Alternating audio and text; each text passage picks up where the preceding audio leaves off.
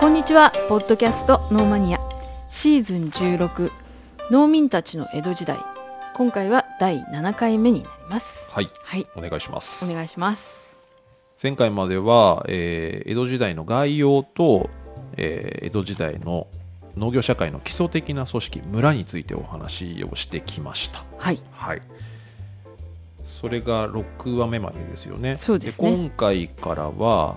えー権力者側である、んえー幕府とか大名とかはい藩主とか、はいそこら辺と農民たちのはい実務的な、まあ、実務レレベルのやり取り現場ではいどういうことがやり取りとして行われていたのかとか、はい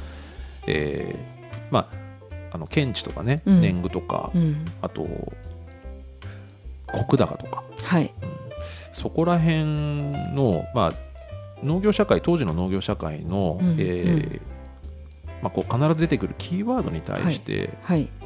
ちょっと多分これ説明していくとかなり皆さんが持ってる印象と違う話になってくると思うので、うんそこら辺をちょっとお話ししたいなと思うんですね。はいで今回はええこのシーズンの冒頭にお話しした農民は引っ越しますっていう話、うん、はいうんね、その印象ないって宮さんもねおっしゃってましたけど、うん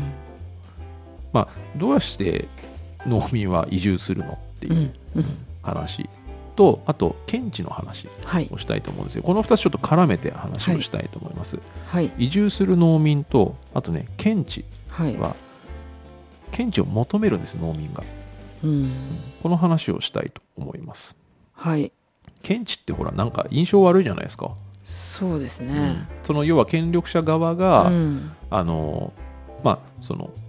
農地を調査して、うんはいそれで課税するっていう、はいなんか権力者ハンドリングで行われてたイメージありますねイメージありますはいね、そうじゃないっていう話をうんしたいと思うんですね、はいというわけでまず検地からいきましょうかねはいまず検地についてええ検地とははい検地の漢字はいいですかねはいうんいいでまあすね点検の検にはい土地の地で検地ですはい、ね、はい検地とはえええー電波の面積それから収量の調査目的で収量は収穫量ですねはいの調査目的で領主、まあ、江戸時代の場合はまあ藩主とか大名うんが行う農地調査のことを検地と言います、はいはい、検地の結果はええ領主、まあ、藩主が、はいえー農地に対して、農地というのはイコール、まあ、村とか、まあ、村受け制でありましてね、うんうんうん村に対しては課いはい税するってありましたけど、はい領主がええ農地に対して課税するつまりこれは年貢を課すっはいていうことですけど、はいこの課税を行う際の基礎情報となります、はい大丈夫ですかねこの課税をするため、ええうんうんうん年貢を課すための基礎情報が検知の結果なんですよはい検知っていうのは、まあ、皆さん多分思い浮かべるのは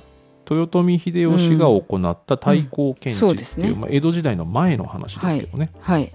えーこれが有名ですし皆さんこれ一番に思い浮かべるんじゃないかと思います、いあの、はただその土地の調査農地調査っていうのは当然ですけど、うんそれ以前もありましたし、うんえーそれ以前というのは対抗検知以前もはいあったし、はいあと江戸時代も行われてましたうーんというわけでせっかくなんで対抗検知の話もちょっとだけ、はいはい江戸時代の前ですけどね、うんお話しします対抗検知はいこれ実は結構画期的なことではいなんで教科書に載ってるかっていうと、ええええあのかなりこれね機能的であり優秀な検知だったんですようーん豊臣秀吉はやっぱあ頭いいんだなって思いました、うんうんどういうものか簡単に説明しますねはい対抗検知っていうのは、ええ土地の評価基準をうんこれまでのこれまでっていうのはその対抗検知以前ねはいまでこれまでの官高から石高に変更して統一したんです神高これ皆さんご存知ないと思うんですよ、うんこれね教科書で多分抜けてますねこの説明ははい官高っていうのは石高わかりますよね、まあ、正確な説明はちょっと後でちゃんとしますけど、あはい石高っていうのは江戸時代にねはいあの何万石とかうんうんうん5万石とか10万石とかねあれ国高ですそれまでは対抗検知までは神高っていうのが使われてたんです国高じゃなくてうん神高っていうのははい中世日本で用いられていた土地の評価基準のことなんですよはい石高じゃなくて神高っていう単位を使ってたんですねはい神高というのはその土地のはいお米の平均収穫量を、当時のその中世日本の通貨である漢漢っていうのはあの貫くって字ですかねこれはは、あはあはいはあは中間の漢ですかねこれあはいはい、漢っていう漢字あの通貨漢に換算するんです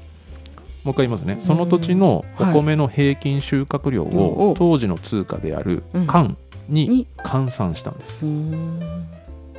でただこの当時の日本っていうのは中世日本ってはい通貨を自給できてないんですよ、自給できてないそう中国大陸とかからはい輸入してるんです通貨で自分たちで作ってるのもあるんですけど、はいはいまあ微妙っす正直うーんバラバラだしうん品質も統一できてないんですよ、うんいわゆるその通貨を自給できてないしよくわかんない通貨もあるし、うんあと中国大陸から輸入してるものもうん必要量がちゃんと来てるのかもよくわからないっうんてなると、うやんっぱりねこのビタゼニ問題ってビタゼニってね要うはん粗悪なコインのことなんですよ、はいあの今僕らはい日本で生活してると、うんその10円玉とか500円玉とかうがん粗悪品とかって印象を持てないですけど、はい昔は普通にあったんです江戸時代とかは、うーんあの小判でもあったんです、ああの余談ですけどその元禄時代あはいはいとかは、はいあの赤穂浪士の時代とかはえっと小判の金の含有量を下げたりして、あのめちゃくちゃインフレ起こったりしてるんですよ、うんうんうんだからそのビタゼニ問題とかがあって、はいそのこの通貨の間に、はいえー換算して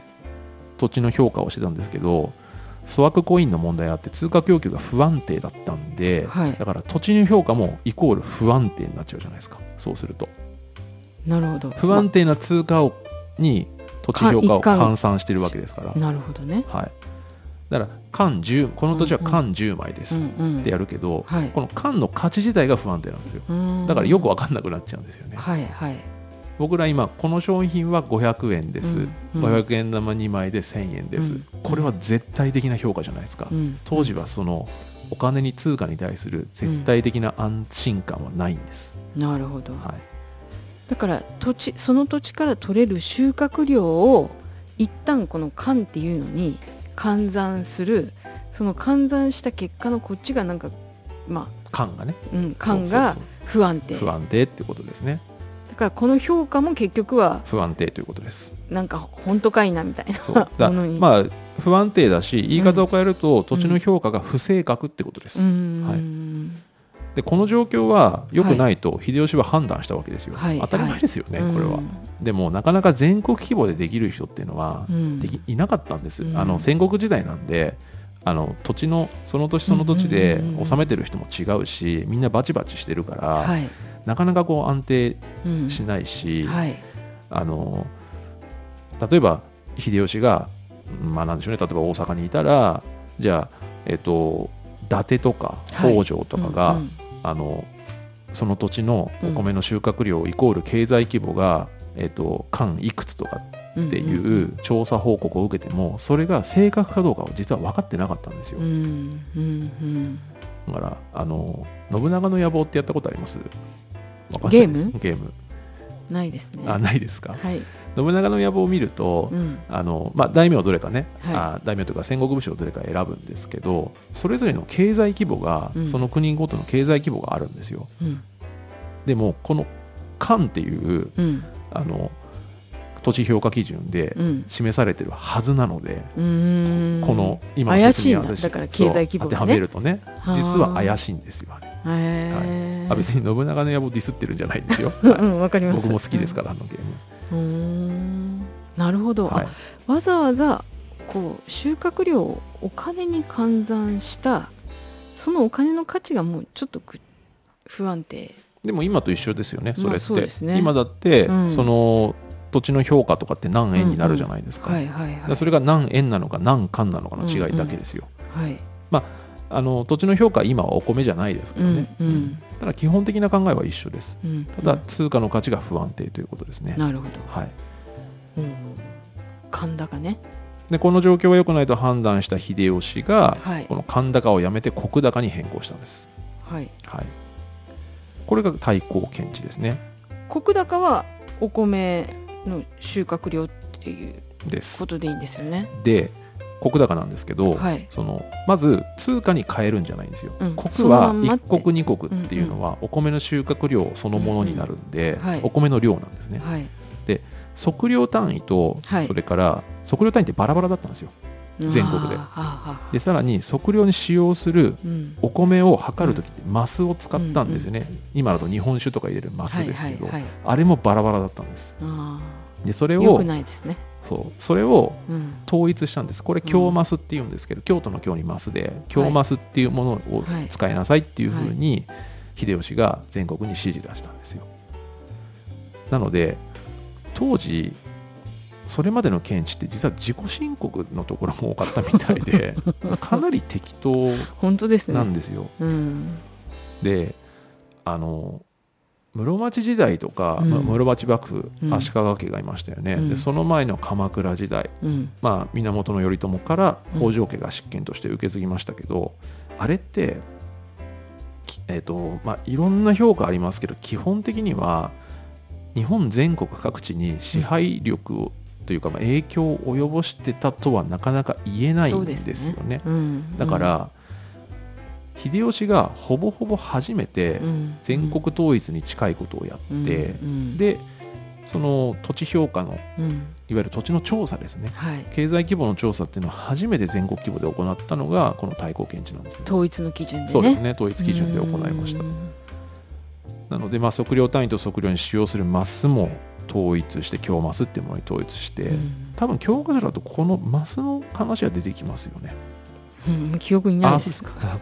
多分ねこのマスの話がかなり強調されてると思います、あーはい、うん繰り返しですけどええ対抗検知っていうのはそれまでの土地評価基うんうん準うん神高から、えー石高に変更しましたとはい。いうことですね神高っていうのはまあ非常に不安定な当時の通貨、漢っていうものを使ってたんで、うん。通貨が不安定なので、うん。えー土地の評価も不安定不正確になりますということですね、はい。で秀吉はこれを石高に変え、うんさらにうん。えー測量単位と測量に使用するマスも統一、うんこれを強マスと言いますね、はい。でこれで実際に現地で測量を行うことを基本として、はい。まあ、対抗検知っていうのが行われるんですけどうん。これもともと信長がやってたらしいですね、うーんあの自分の領土で行ってたその統一の基準ででマスを使って石高でやりましょうというのは信長が自分の領土でやってたらしくってなるほど。でそれをもとに課税をしてたんですけど信長っていうのはうー。んあのこの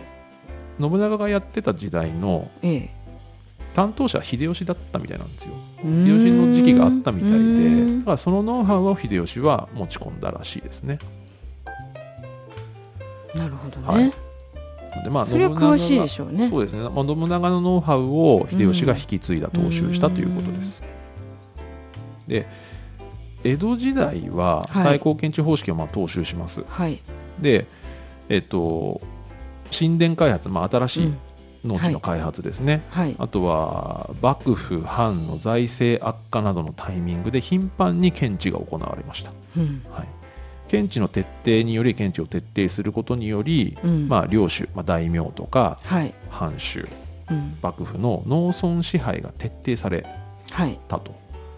で農民への課税は検知のたびに重くなるっていう印象じゃないですか、うんありますそうですね、はいそうですね検知はそうのん領主による、まあ、藩主ですね、うんうん大名とか藩主とか幕府による封建的領土支配封建的な農村支配の象徴として、うんつまり農民にとっては苦難の象徴としてはいみたいな価値観で語られることが多かったですよね検知って、そうですねはいでも最近では違うんですよ、うん、はいうん少しイメージが違う文脈で違う価値観で検知の説明が最近ではなされてるんですね、そうなんですかはいうんちょっと整理しますね、はいあの今ね検知の話をしはていて、はいで検知っていうのはまず対抗検知が有名だよねっていうこと、んんで対抗検知の話をしてきましてはいであのなんかこうこれまでの価値観だと農民を苦しめてるものうんあの年貢を課税してどんどんそれを増やしていく検地ごとに年貢が厳しくなるみたいな、はいは農民いは検地を嫌がってるみたいな印象だけどちょっと違うよね、うん今は違う説明がありますよっていう話をしてますはいここまでよろしいでしょうかはいでここでちょっと検地の話から一旦離れてはいはい超基礎情報はい国高について話していいですか、はいお願いします。はい、さっき神高のね話をしましたけど、うん国高についてもちょっと説明しといた方がいいと思うので、はいはい、せっかくですからえーそうですね。というわけで国高についてお話しします、はいはい、国高とはえー領地はいこの場合の領地は藩もしくは天領幕府領ですねうんの生産規模をはいお米の量これね正確には玄米の量ですねうーんはいお米の量で表したものを石高と言いますはいはい一定の面積の農地、はいまあ田んぼですねはいから収穫が予想される平均的な玄米量で表していますうん一方ではい当たり前なんですけどはい全部米って思いませんうんまあまあそうですね米うん皆さん今全ついてきてないのでいちょやっと説明しますいやねは全い部米って思いませんっていうのはどういう意味ってもはい、だって米しか作ってないわけじゃないじゃないですよねはいはい畑もあるしそうそうなんですよ、うんあの生産規模を土地の生産規模を、はいあのお米の量で表してますよね、はい平均的な玄米量で表してるんですけど、ええその土地から収穫されるうねん、でも野菜などを栽培する畑とかうんありますし、うんあとお屋敷とかある宅地があるじゃないですかそもそもああー農地じゃない場所はいはい、さっきほらあのさっきじゃない前回かうんあの城下町があるって言ったじゃないですかそうですそこね農地じゃないですからね、うんはい、だからまあ宅地うんあと林業水産業あはといは商業地ですね、はい都市とかもあるじゃないですか、うんここら辺って当然お米作らないですよね、そうですよねはい、でもなんでお米って思いません、うんうんこれねここも石高が実は設定されてるんでえすそうなんだされてるんですよへえでどうやっこてこ計ら算する辺んはでしょうおね米をもし栽培したらっていう仮定して石高が設定されてるんです、えその広さみたいなことね、どうなんでしょうどうやねるんだでも誰かが決めてるんですようん大名とかうんなんかその検知する役人とかがはい決めてるんですようーんだからお米作ってない場所でも石高が設定されてるので、ええもう仮なんですよこれってだから石高っていうのは、うん対抗検知のさっきの説明では神高から石高に切り替えました、うんうん確かに石高の方がうん不安定な通貨の缶を使うよりはうん正確なんですよ、正確なんですけどうん石高は宅地とか林業水産業商業地あとまあ野菜とか作ってる田んぼとかあー、えっと、畑とか、うんでもお米作ってない場所にも石高って設定されてるのではい石高は各藩のうん正確な生産高、まあ、経済規模を反映してるわけではないんですうんここ大事ですそそうですよねはい、なんかそこまで突っ込んでないじゃないですか勉強するときって歴史の勉強するとき、はいはいはい実は正確じゃないんですようん多分このくらいじゃねっていう設定もされてるんですうーんでこれすごい有名な例が実はあって、はいあの石高はうん正確な経済規模を反映してないという有名な例ですね中心蔵で有名な赤穂藩ってあるじゃないですか、はいはいこの赤穂藩っていうのは、うんオフィシャルでは5万石なんですよ、はいオフィシャルのレポートでは5万石ですはい経済規模、はいでもアコウってあのアコウの塩って有名じゃないあであすか有有名ですね名な塩田がありますよね、はい当時からあったんですけどこれは、塩田収入ってこの石高オフィシャル5万石に反映されてないんですよああ海だからあおお米じゃないか、あお米じゃないからら、はい、でお米じゃないけど、うんその多分この塩田もうん加味して大体5万石だよねトータルでっていう設定がされてるめんっですちゃいい加減ですね、はい、でも塩田収入の実態を考えてみると、うん多分8万石ぐらいあったと言われてます、あ適当なんですよ本あ当、うんまあ、適当出たら当時の人に悪いけど要はその計測方法がなかったんでしょうね、まあそうですね他にうんうんで対抗検知以降ですねあの石高っていうのは明治期の地租改正ってありましたよね、はいあはいのそこまで用いられた土地評価の基準なんですよはいで大名うん藩うん旗本、うんまあ、あと幕府もそうですけど、うんの経済規模も、まあ、石高で表示されましたはいなのでもう江戸時代を通してというか大えっと太閤検地以降ですから、うん戦国時代後期から江戸時代の終わり明治までを通して日本の経済規模、えー経済評価土地評価の指標の、もう唯一の指標だったということですね石高が石高がうんそうでも、正確じゃないと、うんはい、まあでもこれも今から見るとっていう言い方をした方がいいかもしれないですね、うんなんとか可視可視化っていうかこう、うんちゃんと測って、不公平のないようにはしようとはしたんでしょう不でしょ公う平ねっていうかあでもままあああの誤差がないというかうんうんねうんでそれやっぱりそれをもとにあの課税したりもするんうんでやっぱり不公平がないようにはしたんだと思いますでうーん多分なんか僕これ勉強して思ったのははいタンス預金かなって思ったんです よ3万石分はうんそれは分かんないけ どその要はうこんうまあ所得申告するじゃないですか僕らもはいはいねで所得申告してそれに対しうてん所得税だったりでうまあ課税されますよね、うんでタンス預金持ってる人っていう、まあ、うん誰うん誰か をすあの指してるわけじゃなくてねはいはいタンス預金とかその申告しない分を持ってる人っていうのは、んんあの正確なその所得うんがうんうん行政側からするとうんうん管理できない認識できてないじゃないですか、うんなんかそれに近いのかなってちょっと思いましたね、うんだから結局今だなっるほてどね現代だって、はいその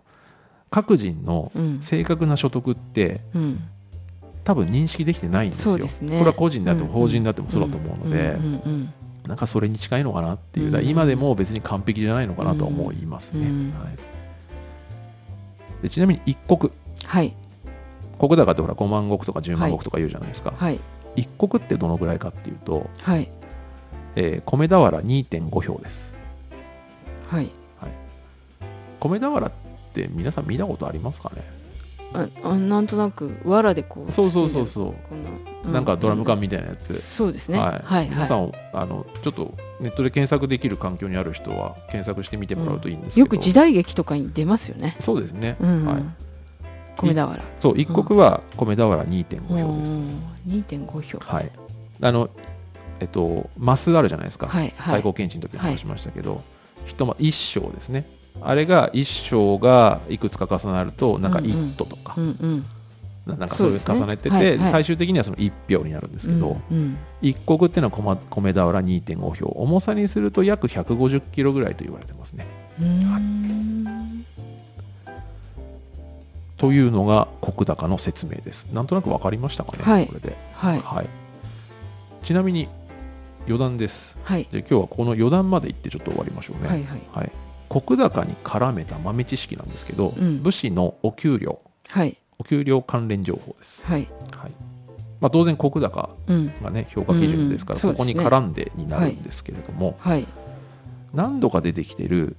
稚業っていう言葉ありますね。ああ稚業はいね。稚業という言葉はいこれは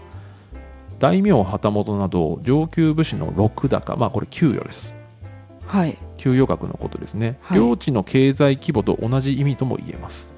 だからあうんの阿公藩5万石とか、うんうんうんうんそれから10万石とかはい。どこどこ藩10万石とかいうあれのことですよ、うんはい、うんあの大名とか旗本っていう上級武士の禄高のこと給与のことを稚業と言いますうーんあそこのお殿様は10万石ですね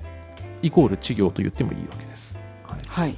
まあ、実際にそのお殿様がえ手にするねうん。あの給料額とは違うと思うんですようんただそのお殿様はイコールその土地のトップだから、うんうんお殿様の収入としてはうん封建社会ですからね、うん事業10万石って言ってもいいと思うんですよ。うんまあその時代とか藩によって、うんあのー領主側、まあ、大名とか旗本側と生産生産者の配分が異なるんですけど、はい例えば吉宗あの八代将軍はい吉宗、はえっい。と、暴れん坊将軍ですね、うんうんあの人の時代は大体、えー生産高の、はいえーまあ、稚業ですねはい。石高の大体4割を領主大名が取って6割が農民っていう感じだったそうですこれあんま今と変わんなくないですか課税ってえいえそうあそうかそう多か分多分法変わん人ない法人とかだと4割ぐらい取られちゃうでもす個人はこんなに取られないでしょ分離課税とかすると所得税とか結構累進課税ありますからねああだから収入が多い人はこれぐらい取られるかもしれないそうそう 40%45% ぐらい高いと持ってかれますからおーなるほそうそうなんですよあんま変わんないなって思ったんですけどねどいや取られすぎって思いましたあそうですかいやお勤めの人ってほら会社で全部やってもらっちゃうから、うんうんそういくらそうです課ね税されてるっていううん認識があまりね、そうですねないかもしれないですね、うんはいまあ、企業っていうのがその大名とか旗本のはい禄高のこと、お給料のことですね、はいでイコールその何々藩の経済規模、何万う石んみたいなあれとうんう同じ意味だと考えてくださいうんはい次切り米はいはい切るカットする切るですねそれにお米と書いて切り米です、はいこれは御家人などの中級武士に幕府の米蔵から支給した米給与のことです御家人はおーえっとこのシーズンの2話目かなんか出てきましたでね。で、出ま御したね家人も、はいはいうんあの土地持ってるって言いましたけうど、ん土地持ってない御家人いるみたいです。うーんで、その人たちには切り米っていう形でお米を支給します。これが給与なんですけど、ただ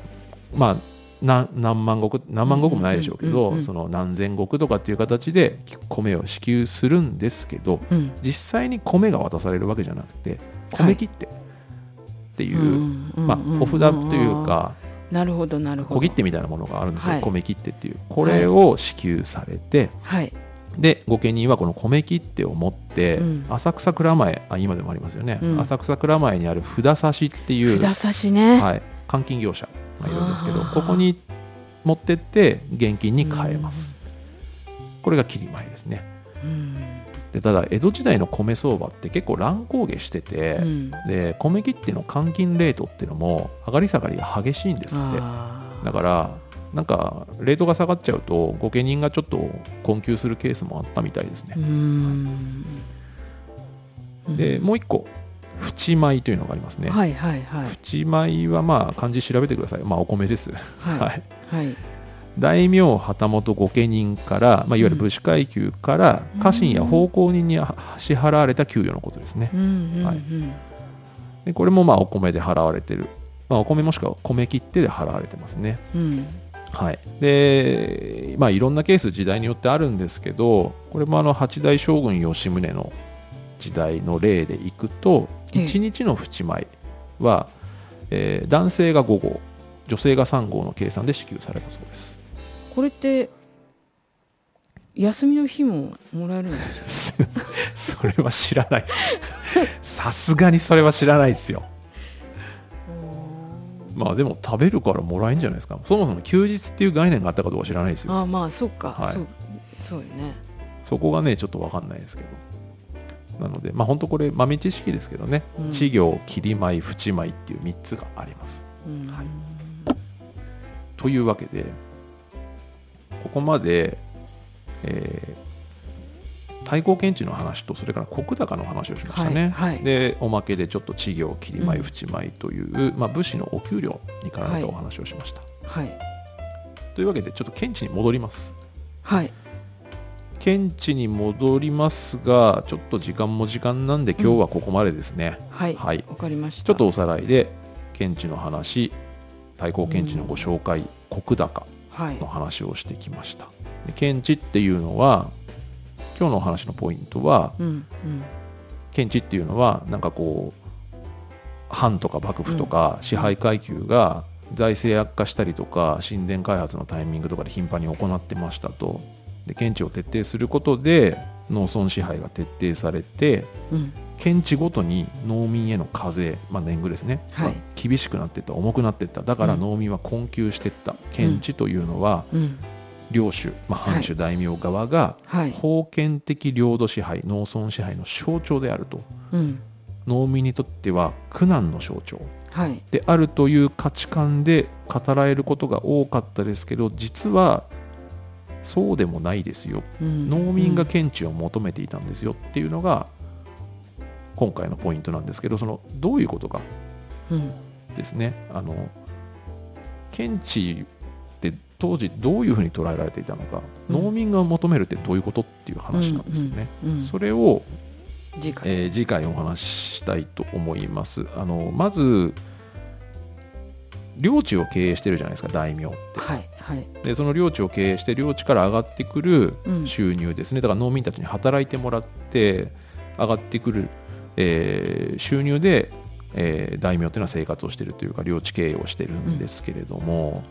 次回はまはずその、検地に絡めてうんさらにうん農民が移動するって話だったじゃないですか、はいはいはいそこもちょっと出てくるんですけど、まずその大名側領主側が何を考えてたかっていうのを前回ちょあ次回ちょっと話をしてみたいと思いますんで、はいはい、わかりました今回はここまでとはいはいありがとうございありがとうございまます